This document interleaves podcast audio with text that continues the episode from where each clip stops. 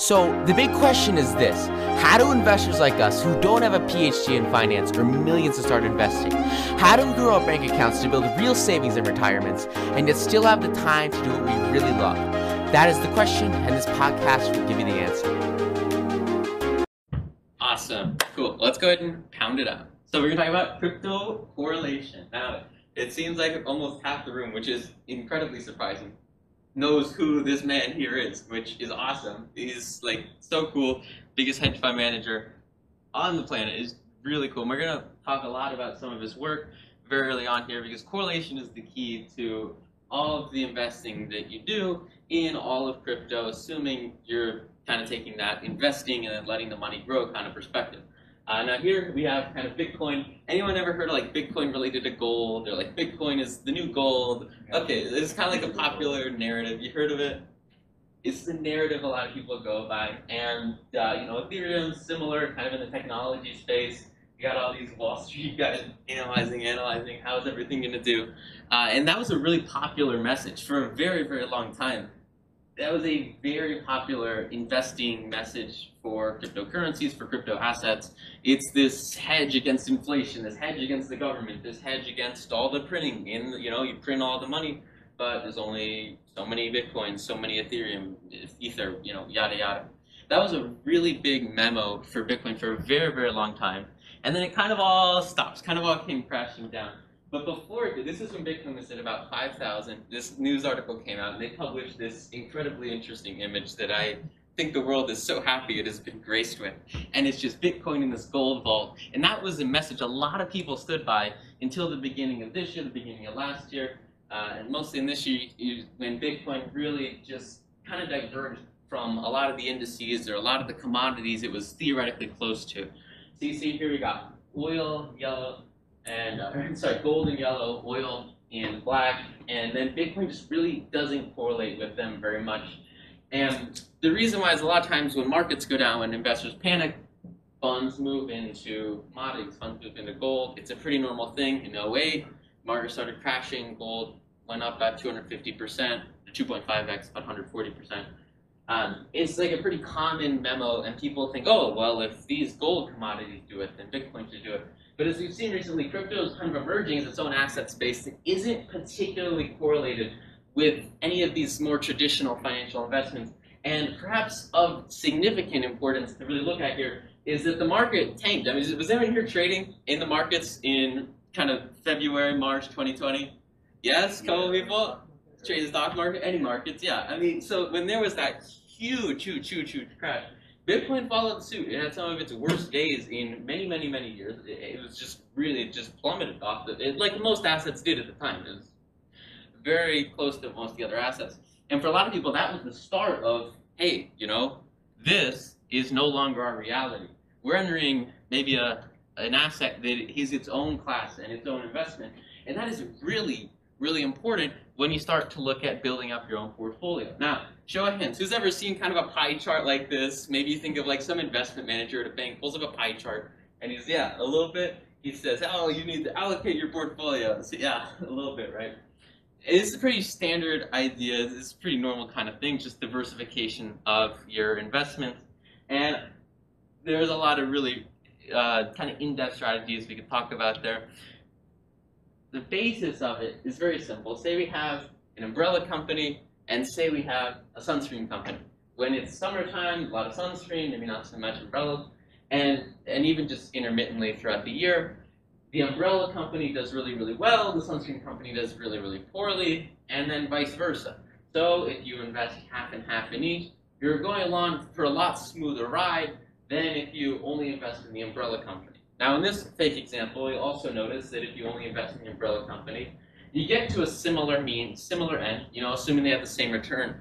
And so really what that diversification does, what in an ideal perfect world, what portfolio diversification like this does, is it just mitigates volatility. And that's really important because most funds and, and most investment managers and most of the positions you enter into should be judged largely on volatility. The less volatility you have, you know, has anyone here ever heard of like bonds or treasury bonds or CDs, stuff like that? It's very common, low risk, you, you're basically guaranteed a return. And so the returns are really low. Ideally, you want to have really high returns with really low risk, really low volatility. It's, it's pretty common, pretty standard stuff. And so when you think about crypto, it's really important to understand that it isn't as correlated as most people think to most other financial products. And in reality, as, as we've kind of seen emerge in the past year, it is a very uncorrelated asset class from all other financial products, investments you can make. And so this is where Ray Dalio comes in. This is a culmination of decades of Ray Dalio's work, and he calls it the Holy Grail. It looks kind of mathy, but it's actually like so freaking cool. And the idea is that when you increase your number of assets while decreasing their correlation, you start here at high correlation and you go here to 0% correlation. The lower the correlation between all those different assets in your portfolio, the lower your chance of ever losing money in a given year. So you start, you have your whole portfolio in Bitcoin. Anyone ever had in like a very, very large part of their portfolio in like one investment? Yeah, a little bit, yeah. Yeah. What, what industry was it in? Hi, crypto. In crypto. okay.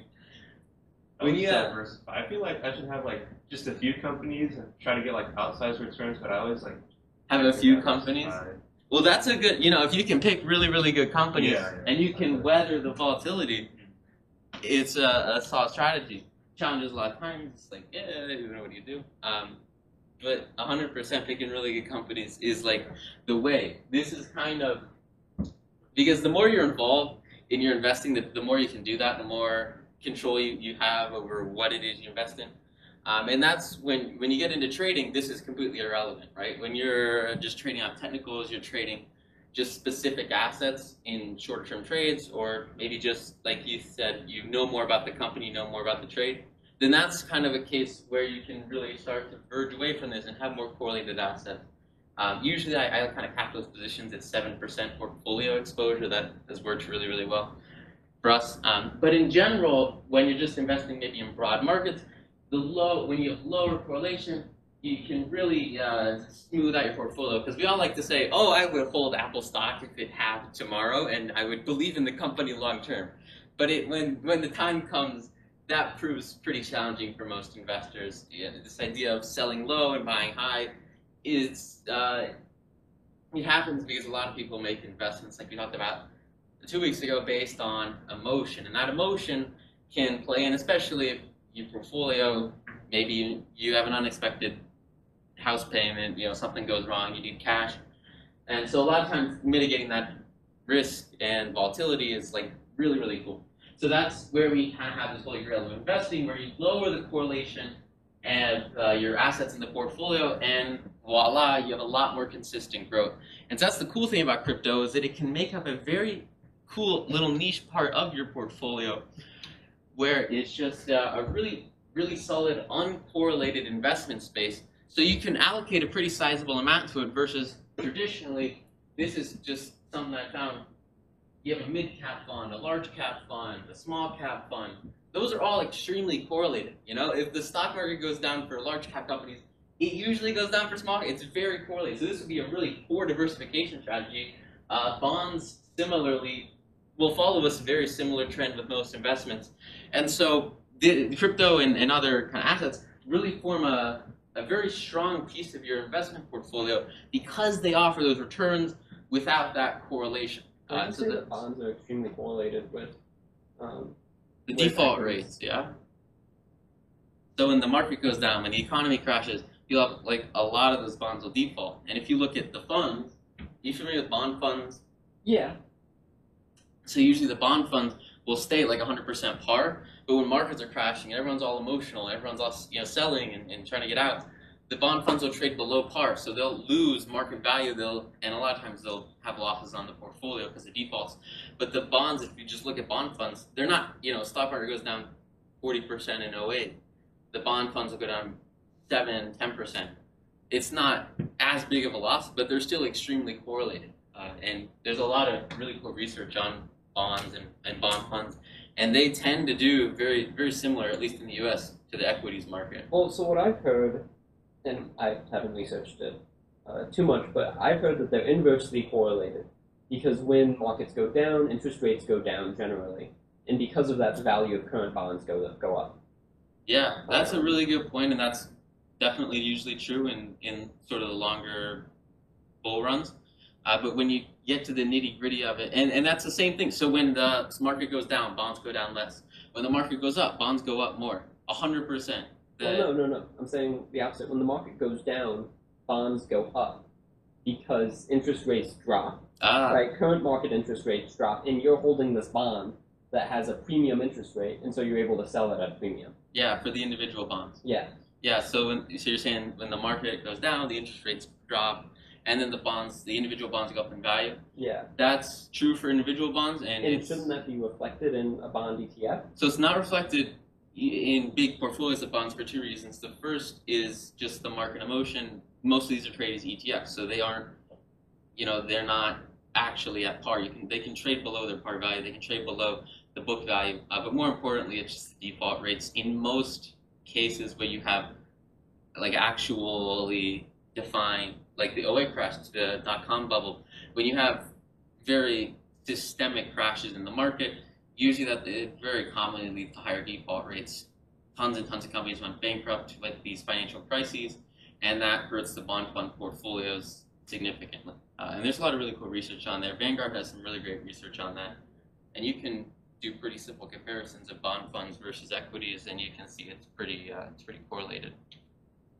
Okay, cool. So now we get to what we were talking about earlier, the idea that crypto itself might not be correlated with other asset classes, but most of crypto is really, really correlated. So if anyone has ever invested in crypto, I think you kind of get the idea here is that if Bitcoin goes down, if Ethereum goes down, basically every other crypto, most other cryptos are going to go down as well in a given 24 hour period, one day period, something like that. And that's really important because most people will invest in different sectors of stocks and, and you get a little bit, you pretty, pretty good amount of diversification with that in the equity side. But when it comes to crypto, investing across the market is, uh, it's kind of trivial. Um, investing in projects versus companies versus really um, the bigger index, more index-like funds, more index-like cryptos, it effectively yields the same correlation. You have really just very similar, uh, everything kind of moves in the same general direction. And so here's kind of showing this. Usually you'll have a chart like this and it'll say the core, and I know it's a lot of numbers, I'm looking at a lot of numbers, forgive me, I will explain it though. So you have basically a set of currencies, a set of cryptos, and another set of, it's the same set of cryptos, and you're just looking at the correlation between one another. So here you can see when you compare them to each other, they're always correlated the same, right? You compare Steem to Steem, it's always going to be one. Uh, but what you're really looking at here is the entire rest of the chart. So when you look at uh, Steem versus Ethereum, uh, it's a smaller number, about 0.04 here, uh, and that means there's not much correlation, right? Versus when there would be more correlation, you have Ethereum Classic versus GNT, about 0.63. So closer to one, the correlation coefficient, pretty kind of basic statistics kind of thing. We're all kind of familiar with correlation. Okay. Um, so yeah, closer to one, it's really correlated. Green means really correlated, and then negative would be inversely correlated. It's like opposite. Um, what you see with most of these crypto assets is they're extremely correlated. Usually with a chart like this, if you're looking at equities or, or any kind of uh, investments, there is some variation. It's not entirely green. There's usually specks. There's a lot of you know red, uh, and that's going to come primarily down to the beta of most cryptocurrencies. And all beta is is just the correlation between the asset, whatever the coin is, with the underlying market. And for all intents and purposes, we can kind of call Bitcoin, maybe a weight of Bitcoin and some of the other top ones, as So- the market. So why does it say Bitcoin and Ethereum are negatively inversely related? Even though like you see a graph like they kind of move in tandem. Yo, that's facts. I didn't make this. Uh, I didn't do this this correlation. I don't know what the study period is for this. It might be a weird study period. Um, that's like 100% facts though. Yeah. I uh, I didn't I didn't make this. But I think yeah. So a lot of times it will come down. So when I was trading kind of Bitcoin at its peak, uh, it, it was really interesting because Bitcoin would, would go down uh, and Ethereum would go up, and they were inversely correlated in some shorter time frames, uh, and it messed up a lot of our trades. I was really sad about that. Um, and so a lot of it comes down to the time frame. But when you look at the long time frame, most of these are, are really correlated, and it looks like that it may might have done something weird on the edge cases. Uh, so Yeah, so the beta of the whole market, everything is, is, is fairly correlated, and the alpha is really what makes these not all close to one. Because in reality, from experience, these are all pretty close to one. If anyone's ever, you, know, you kind of trade crypto or trade across currencies, you kind of get the feel very, very quickly that everything is, is very highly correlated. And so you'll see a lot of these are, are smaller, and this actually is, is likely, if, if they went really far back, Ethereum's all-time total return is like 10,000% more than Bitcoin if you go from like the, uh, the ICO, the initial offering they had. Um, and so a lot of times these are really correlated at the base, at the beta, just at the correlation of the market. And then when you see numbers that are smaller or even negative, a lot of times that comes down to alpha. So alpha is going to be the return in excess of the market. So if we call it market Bitcoin, Bitcoin goes up 15% and Ethereum goes up 25%, that alpha is going to kind of hurt that correlation coefficient. It's going to get a little bit less correlated, not because they didn't have a very similar movement on the underlying beta, but because the asset itself just moved different than the market and it had a, a, an excess return. That's usually why you see numbers here a little bit smaller. Uh, but in general, the important thing to take away from here is that most of the coins are, are very correlated.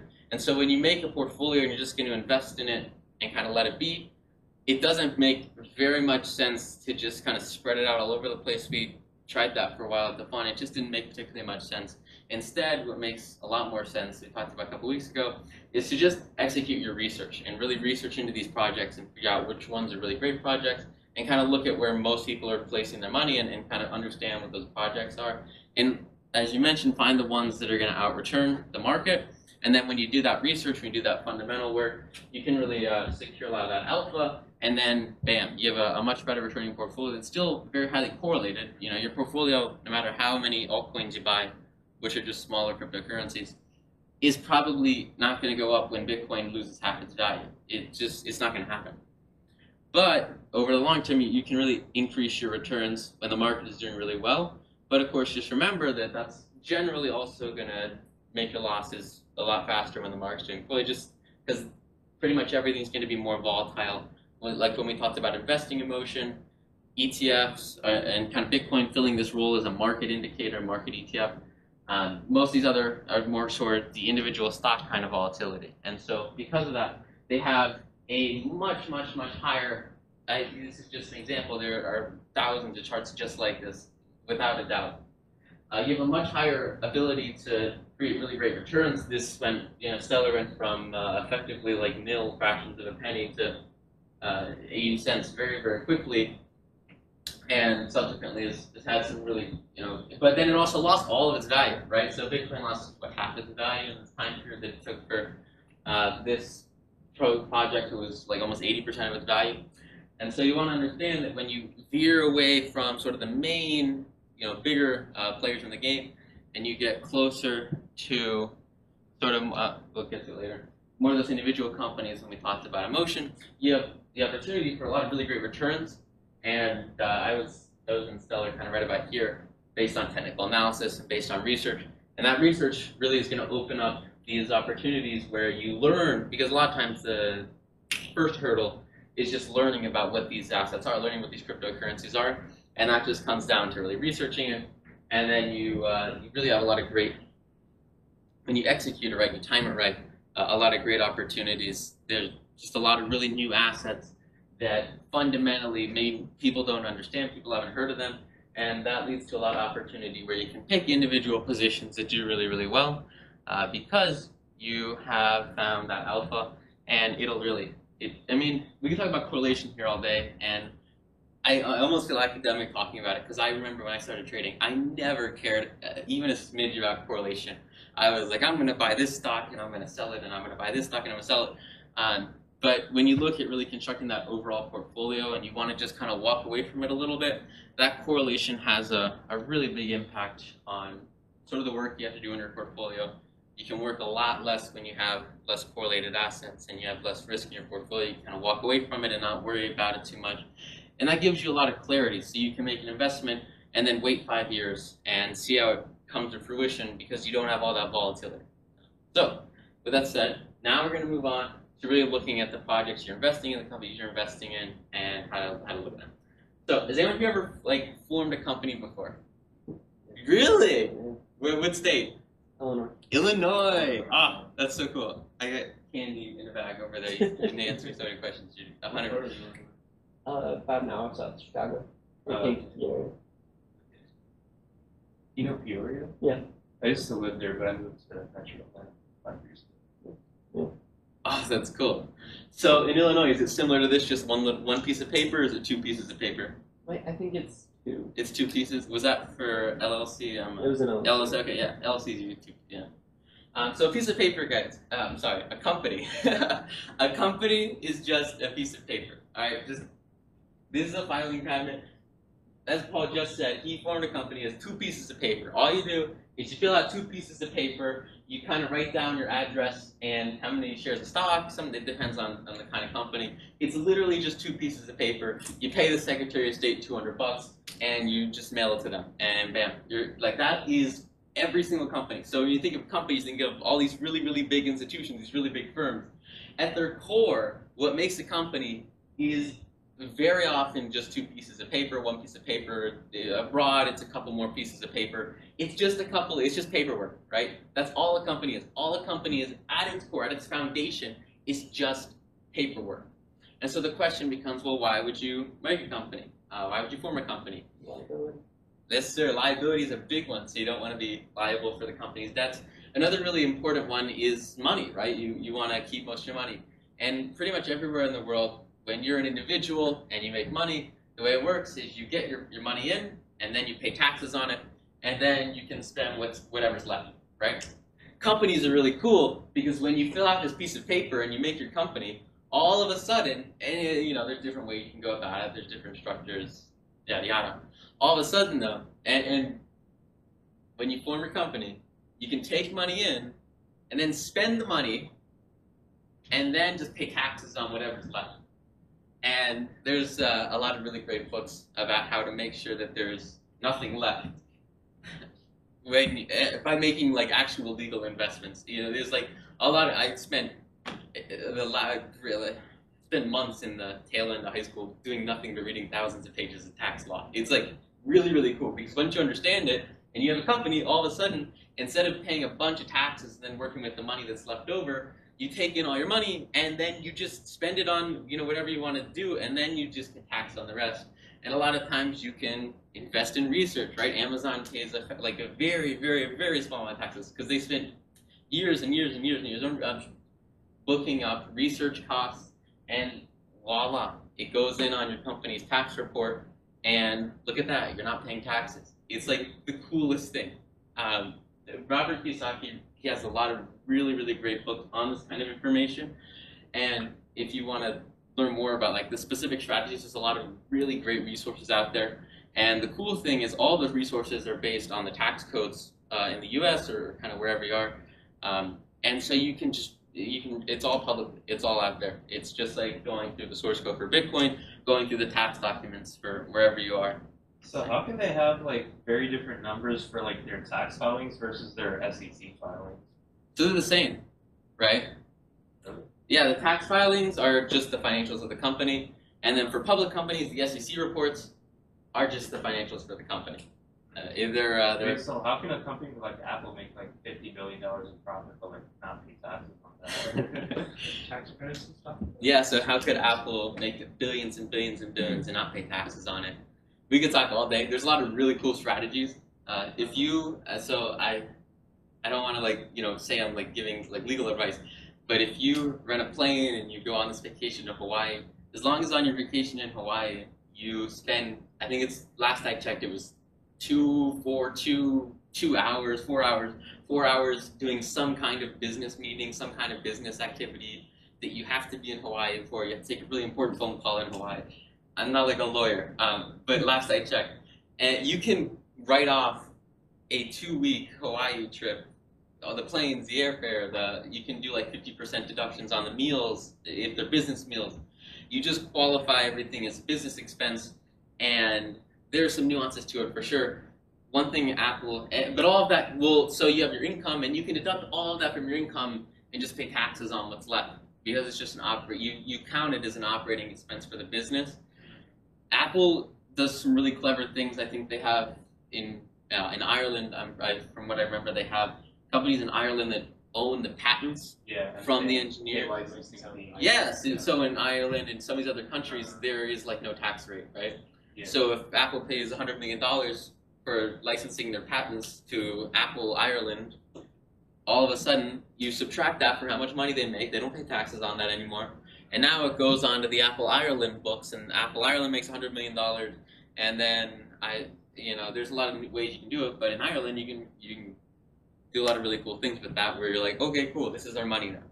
Uh, it's when you get really big, it uh, it kind of becomes a little more complicated because it's shareholder money, and there's you know you got to abide by SEC rules and all that. When you have your own private company, you have a little small company, or even just like medium, large size companies, a lot of times you can you can do some really cool things where you very legally just expense parts, uh, you know, anything you would do for your business from the business's income, and you can you can do some really really cool things where you basically just don't pay uh, pay taxes on money that you're spending for the business or money you're investing for the business. Uh, when you get into real estate, which I know like almost nothing about, but you can do some really really really cool things with real estate where you you kind of invest the income and I don't know too much about it, but it, it usually one of the things is like a depreciation deduction. Oh my gosh. Depreciation is awesome. You can pay like a hundred grand for some like uh, whatever business, whatever, and then um, you can depreciate it over the years. And say you depreciate fifty grand, you can do a cool thing nowadays where you just depreciate the entire purchase price in the first year, which is like awesome. Um, but it's just it's another clever way to mark down income to make it lower. And the cool thing is if you fully depreciate it in the first year, you still get to use it. So say you, you buy like uh, a new car or a crane or something for the business, you can write all that off with depreciation, uh, but you still have it, right? So it looks like you've lost all that money and it's all gone, but you still have the asset. Uh, and those are all kind of legal tax incentives that businesses have to invest in properties and invest in businesses, buy things, etc. Um, you the like interest expenses, yada yada, a lot of really cool things. Um, They allow you to do that? Just like write it all off in the first year? I never heard it. I think I thought they were like really strict about following like a depreciation schedule.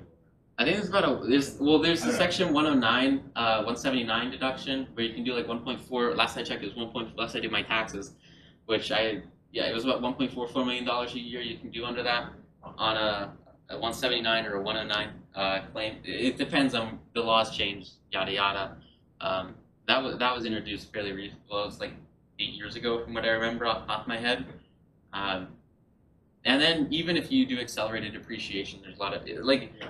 I, I'm uh, not a tax attorney, but there are a lot of really cool things you can do with that. So, as we start to look at crypto companies uh, and just crypto in general, this is a, a pretty famous shirt. Vitalik, uh, Ethereum guy, printed it uh, after they made the ERC20 standard, and his joke was that it was so easy to make an Ethereum token, you could do it on the back of a T-shirt, and it's like uh, 20 lines of code, and bam, you have an Ethereum token. Just like when you file that piece of paper with the Secretary of State, you fill out your name and your address and a little bit of other info, and it's like, bam, you have a company. It's like there's a very low barrier to entry. You know, anybody can form a company, anybody can create some Ethereum token eh, today. Like you, it, you just create it, and it's like, bam, I have an Ethereum token, uh, and and that's it. It's a very low barrier to entry, and that's why like thoughts about uh, last two weeks ago.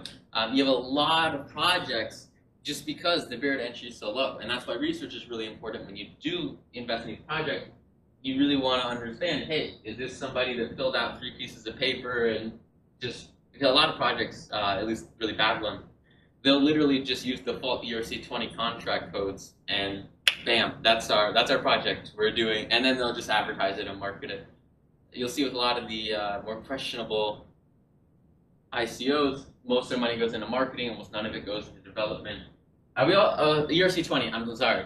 I remember because my I yeah I I I'm like this is basic knowledge, and then I remember I was talking to the CEO of like literally I would say the largest blockchain mining company in the United States, and and I'm like, are you familiar with what ERC20 is? And he didn't know what it was, and so um I I it was really bad. Alright, so are we kind of familiar with the ERC20? Should we? It's just a standard. So with Ethereum, are we kind of familiar with smart contracts? Okay, the smart contracts, you can just write the contract and put it on the blockchain, and voila, it'll execute. It'll do whatever you tell it to do.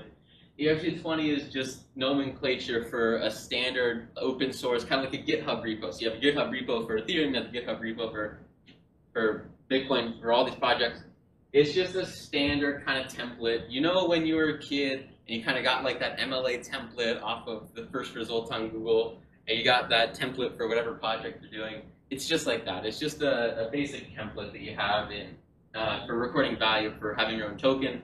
So you can say you get 100 Paul coins, and or you send 100 Paul coins, you know, whatever. It's just a very basic template for having your own crypto token. And it'll let you do all those things that we saw on week two, where you sign the transaction and then you send the whatever the currency is. Um, so you can just generate kind of arbitrary tokens, whatever. Uh, and then for most initial coin offerings, I'm kind of familiar with initial coin offerings, like kind of basic, broad. Okay, cool. Um, so people will send cryptocurrencies to your, your basic contract, and there, there's some a little more code involved there, but it's all it's very basic. It's pretty open source. Everyone kind of is familiar with it. You send money to the contract, and you receive whatever the ICO token is, and that's that's what ICOs are. ICOs are kind of the first phase of investment when you get into crypto, and they used to be a, like a lot bigger. Uh, they were like you know a lot bigger for in uh, kind of the 2017s, and it, most of those ICOs were just very simple contracts like this. And there are just a very surprisingly large number, like multiple dozens of ICOs, where they had literally this, uh, or, or, something extremely similar to this, or just ERC20, just the basic template copy paste contract code, and like a five page white paper, and they would raise dozens and dozens of millions of dollars. Uh, and so that's kind of where we get into the next really, really important uh, fundamental concept to understand. If you're looking at ICOs, and and you'll see them, uh, you'll see a lot of them just across the market. And you'll even see them with bigger projects. Ripple is going through a huge lawsuit with the SEC as of late, and there are a lot of other companies that are in very similar situations because if you sell, so okay, securities, securities, securities, securities. I have shares of my company. I sell them. They're securities. I have pieces of paper that say you'll get a profit from my pickle farm, and I sell it to the public. That's a security, okay? Uh, and there, there's, I mean, just high level, most investments are securities. When you sell things to other people, it's part of your company, or you promise a return, or it, it all resembles some kind of investment. That's a security, okay?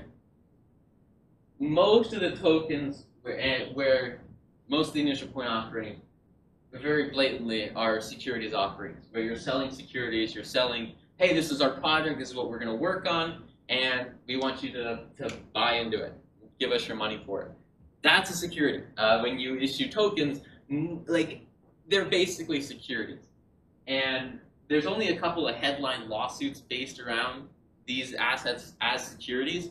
Uh, but at the end of the day, most of the cryptos out there are securities through security offerings. Ethereum was a security, and the I, the SEC was just kind of like, we're not going to deal with this. We'll just ignore it. Um, most of these assets, and especially with ICOs, you'll see companies they'll raise twenty million dollars and they'll sell. Like Binance uh, did this. They they sold a bunch of Binance tokens in exchange for initial capital. That is a securities offering. Um, and I, friends of lawyers working on the Ripple case, and he says, you know, tell all the crypto companies to raise all their money and then set aside a third of it for their, me because they're going to have to pay all those legal fees with the SEC because it's a nightmare. Um, when you sell securities, you have to go through an incredibly large amount of disclosures. Back in 1929, when there was the Great Depression, a lot of that came from just scams where people would sell securities that were unregistered. People would there was a lot of manipulation in securities. There's a lot of manipulation in bookkeeping. And so there are a lot of disclosures you have to make whenever any American ever can buy any of your securities. That's why the Securities and Exchange Commission exists. That's like basically their whole job. and most of these assets are securities. So you're going to see, um, you just have to understand that first of all, you have to pay your taxes on these investments. And most of the time, the exchanges out there aren't going to do the heavy lifting for you. They're not going to give you, anyone here ever open like a brokerage account? Then at the end of the year, you get a dividend form or you get a stock sale form. It tells you all the money you made. Good. 1099 miss? I think it's 1099 miscellaneous. 1099 miss, 1099 div, 1099 the broker one, yeah, 1099B, yeah, the 1099s. Most crypto platforms, including Coinbase, as of late, will not give you these documents. Uh, well, they might do, but they they didn't do it. Okay, the other year. So, yeah, they they changed some of the things they did um, once they went public. These platforms aren't going to keep track of how much money you make, and it's really important that you account for them because you don't want to be in a case with the SEC. You don't want to be in a case with the IRS over misrepresenting how much money you make in your securities investments. It's just a nightmare to go through, and it's just a lie for and bad, bad, bad stuff. I think it's also valuable to say that a lot of times those those exchanges can't because you've deposited crypto, and so there's no way to establish cost basis unless you manually enter that. Yeah, Um, it's Theoretically, they could if you buy and sell on their platform only, but I think most don't even in that situation. But a lot of times they just can't. yeah. So we, we, we kind of Paul mentioned is that most crypto exchanges don't even have your cost basis. They don't know because on the blockchain you can just transfer peer to peer, and like who knows, right? Uh, and for a lot of these exchanges, some of them don't even take your credentials. At least for a while, you could just sign up for an account and deposit Bitcoin and sell to dollars and withdraw. Uh, it was kind of nutty for a while, and that led to a, a lot of tax fraud, a lot of tax. You just you know, if nobody knows about it, I don't have to report it. Like that's illegal, right? Um, and then a lot of times they know the cost basis. Yeah, you have to self-report the cost basis. Uh, what we saw, at least in the futures market, there were a lot of crypto exchanges and, and platforms that were trading futures products, uh, leveraged cryptocurrency contracts, stuff like that. And it was seen more so in this space than with the crypto broker space. And if anyone's ever really gotten into the nitty gritty of crypto exchanges, if you go on Coinbase and you go to any asset and you click markets, you can see all the exchanges that trade the coin. You'll notice that a lot of them don't allow U.S. residents, and that's purely because of this right here. Uh, and in the futures market, uh, with those exchanges that were trading futures products, they especially do not allow U.S. Uh, citizens to trade most of their products. Uh, uh, yeah, like most of them don't allow U.S. citizens to register because uh, that goes through the Commodities Futures Trading Commission, or if you're just the coins themselves go through the Securities and Exchange Commission because most of them are securities. If you have any U.S. resident trade that, there is just a nightmare of legal hassle you need to go through as a platform, as a broker, as an exchange. There's all this regulation you have to go through to be like a stock exchange, right? If you wanted to be a stockbroker, if you wanted to be a stock exchange, there is an incredibly large amount of regulation you have to go through to do that. And most of the crypto exchanges out there are regulated, at least a lot of them have like very, very little regulation. Most of them are registered in the Marshall Islands, which has no financial law, effectively no financial laws. And uh, like 80% of them are registered in the Marshall Islands because they have no financial laws. They have, I can talk all day. I, this is not the point. Um, we can talk more after class. A lot of times that there aren't securities laws in these countries, and you can just get away with a lot of crazy stuff. So with that said, just understand that's a risk factor in most of the smaller investments you make when you look at ICOs. So here's an example of an ICO. These guys raised $75 million in 2017, tail end of 2017. And then basically the founders disappeared, everybody disappeared, the wallets sold all the money, and poof, you know, everything disappeared. Uh, nobody knew anything about the founders. There was almost no information on the project. And it was basically just, they just stole uh, $75 million and there's you know more to it, but but that's high level. So a lot of these very very very early stage investment opportunities, you really got to be careful and understand what you're getting into because the barrier to creating most of these assets is very very very low. So you really want to understand what, what's going on, and there's not any regulation to save you from most of these companies at the end of the day. So you really want to understand what's going on. Same thing with IPOs. I very very rarely invest in IPOs when company first goes public because usually uh, you, you aren't really sure about it. And, and this runs true with ICOs as well. Uh, usually, like 9 out of 10 times, the company is going to raise money and then they're going to do kind of poorly after the IPO for a pretty long time, usually a couple years. Uh, depends on the industry and the company. Like when Coinbase went public, I was shorting them like from day one at like 400, 420. I was like, this is no way, right? And it, it played out pretty well. Not as well as I'd like, because anyway. Um, most companies, when they first have that initial offering, it's a lot of hype, it's a lot of emotion, it's a lot of, it's just, there's a lot of things going on that lead initial offerings have really high prices. And then one of the big ones is you have people that get in at the venture stage when they have really, really early investments, and now they're selling 10% of the company onto the open market. Just in general, most initial offerings do very poorly after they go public for a, a decent chunk of time. And with a lot of these ICOs, you have that additional risk factor of whether or not it's actually, you know, reputable, whether it's a good project. And usually you can tell in crypto because you just you just look at the project a year down the road, and if it's trading at zero dollars, then okay, well, good, don't touch that one. Uh, but if it's not, then you can start to you know do some research. So you just want to see that it's, it's, the projects have been around, um, and that gets us into our next uh, stage. And this kind of combines both of the you know the blockchain, the contracts, whatever the platform, the blockchain platform is, with the company side, forming that company, having a profit incentive. Uh, and this is really where you have a lot of lawsuits because these are very clearly securities when you issue tokens around a company. It's like really legal. Um, some really great examples of this are Ripple and, and Crypto.com. Crypto.com has over 2,500 employees. They've raised billions of dollars through crypto. They are a really great example of this. And they're a company that's doing big things. They're doing really cool. Anyone here heard of Crypto.com? Yeah. Yeah, I use it. You use it. You have the card, Oh no, use it for Ethereum. the app for Ethereum. Yeah, It's interesting. Their exchange product, which is separate from the app and, and stuff, yeah, the CRO coin. The Sierra, not Sierra Coin, they have an exchange, and you, the, the U.S. Oh. residents can't access it because of yeah. The Sierra Coin though, um, were you around originally when they had the MCO token? That was kind of their first token.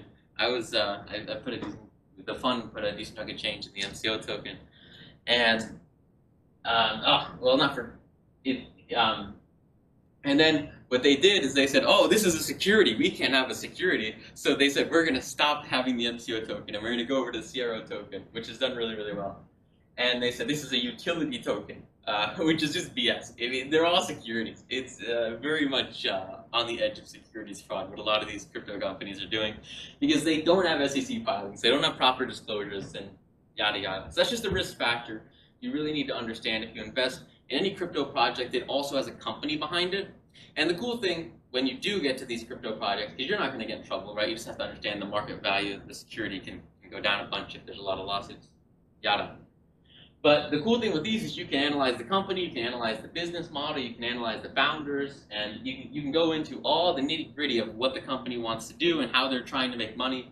And you can use that to say, okay, cool. Well, now we kind of understand what's going on here, and you can make an investment based on the company's business model. And so that's a cool thing you have with crypto companies.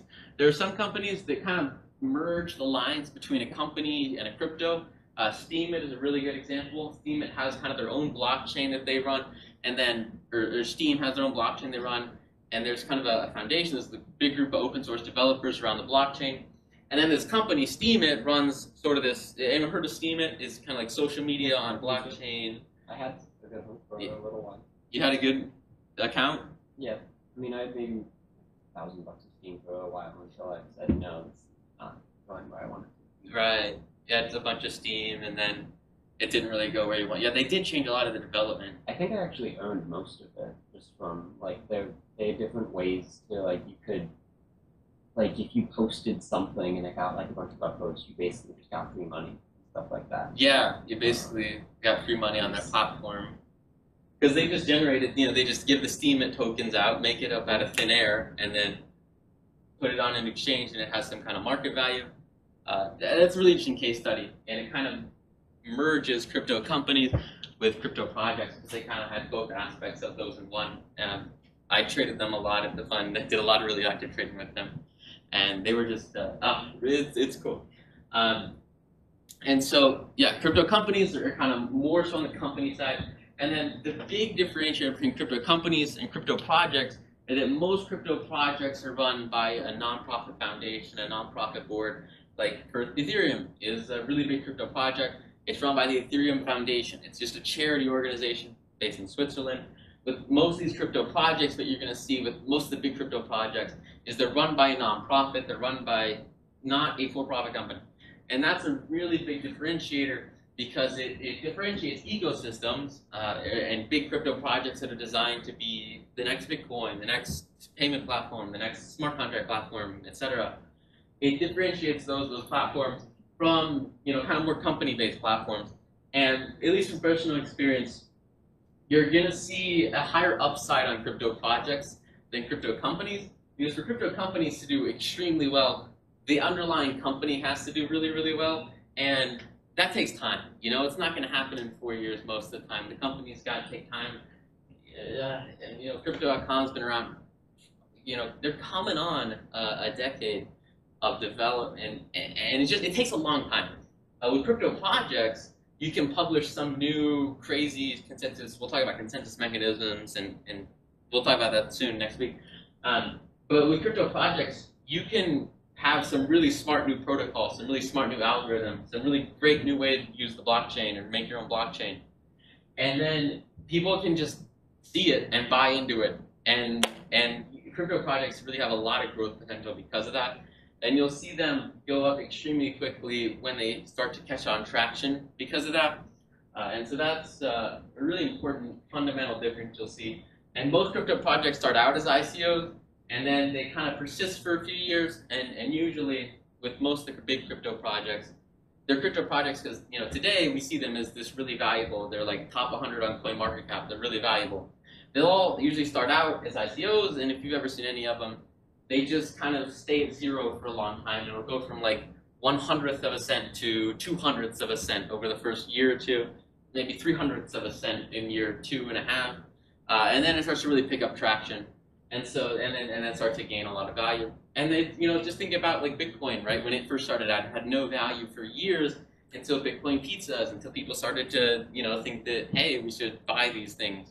Um, and that's kind of the same track you see for a lot of these crypto projects. They'll start out really, really slow. They'll have this great new technology that nobody knows about. And then when people start learning about it, they gain a ton of traction. They start to go up the ranks on value, and then people say, wow, this is valuable. I should look at it as an investment. And then people come in and, and do research on it. More, more and more and more people learn about it. More and more people read the white papers. They understand what it's about. Um, and that compounds really quickly. You'll see that compound very, very quickly with most of the top projects. If you just look at the top projects on CoinMarketCap or whatever the top cryptos are, you'll see a, a very quick kind of, at least for most of them, they kind of have that fast growth curve where it, all of a sudden, you know, nobody knew about it a week ago, and then bam, you know, it, it's and, and this is all relative. This is over the span of months, but it, you know, it kind of gives you that faster growth potential. You'll see nothing happens for a long time, and then people start to learn about it. They start to do something. They have, you know, Stellar had uh, some big news with IBM and the like, and, and then it starts to gain a lot of traction.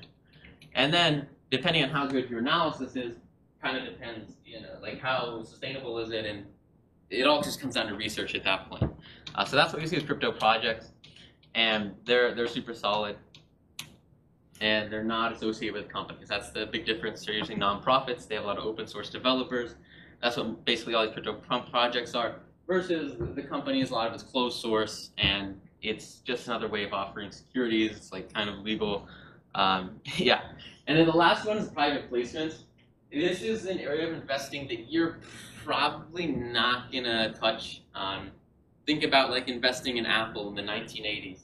It's kind of you know you've got to be at the right place, you've got to be there at the right time. You have to have a bunch of money to put in, um, and and most of, like so companies like BitPay, companies like Coinbase, uh, they raise uh, collectively they raise hundreds of millions of dollars. Uh, in well, Coinbase raised yeah before Coinbase went public, it was a private company they had a Series A. It's just standard venture capital. Everyone kind of familiar with like a Series A, a Series B, a Series C. They raise money. So it's just a private company selling shares in a private placement, which is the legal way to sell shares in a company before it goes public. Um, BitPay raised $75 million so far, and Coinbase raised a bunch of money. They were in like Y Combinator, right? So they gave six, seven and a half percent of their shares, whatever it was at the time, to Y Combinator, stuff like that. Um, those are just private placements, kind of venture investments, and uh, you really have to, that's just completely different. It's I don't do much in, in venture, I don't do much in private placements. Well, I mean, I with the you sell the fund in private placements, but I don't do much with venture. That's venture basically, uh, and that's just a completely different game where you're searching for the newest crypto projects. It's a huge industry. It's one I have very little experience in, and it's just the standard risks of venture companies. Is it going to do really well? Is it not going to do really well? Uh, and a lot of times that, that's hard to tell. But it's basically just completely different from, from these crypto projects. In an ideal future world, when companies that are crypto companies go public, you know, ideally, you'll have kind of this, this blend where coin offerings can become equity offerings, uh, and that's kind of what we're we're pioneering at, at Block Transfer, and there's a lot you can go into with that. The whole idea of everything being decentralized, everything on the blockchain. Uh, there's a lot of really cool ways to, and there I there, there's some cool platforms too that do private placements on blockchain. And the nuances behind that are you have to be an accredited investor, so you have to have a couple million bucks in the bank, you have to make a couple hundred grand a year, there are just some doors for private placements in VC that are prohibitive for a lot of investors. Um, and so, in terms of where these projects fall at the end of the day, most of these ICOs kind of in this venture space. Most of these crypto companies are also in this venture space, namely the ones that aren't public, um, which is about like 99.9% of them. There's like one public company. Like, well, there's a there's like blockchain companies, so I guess it depends on your definition of crypto company. But most of these are going to be in kind of this venture capital stock kind of volatility. And that's why you want to put in the venture capital stock kind of research. Uh, I, I, don't have much experience in venture capital. A lot of it's based on, I, I, don't have much experience in research for venture capital. But for individual companies, um, you know, you really look through their financials, you look through their business plans, you look through their models, and you just understand what they're doing. So that's kind of where they fall in on this scale. And then everything else is kind of in that same kind of volatility the projects, you really just research and research and research. And I'm, i think I've said it about 100 times so far, so forgive me. Uh, but most of the understanding you do here, aside from technical analysis, for timing everything, comes down to just researching the investments. And everything here basically falls into research. And most of the crypto companies will fall under the general kind of ETF space, if you can call it that, of Bitcoin and kind of the whole, you know, top market players. And that'll determine basically most of the directions they move in.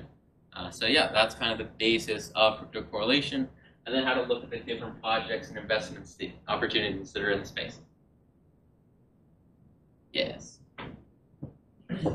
Cool. Why is it that uh? Yeah. Want more stock market secrets? If so, go get your free copy of my best selling book, 9 to Noon. You can get your free copy plus $11,176 of unannounced bonuses it took me years to uncover completely for free at 9 to noonsecrets.com. Inside 9 to Noon, you find the top 38 secrets you can use to double your portfolio every two years and make upwards of 10% per trade daily.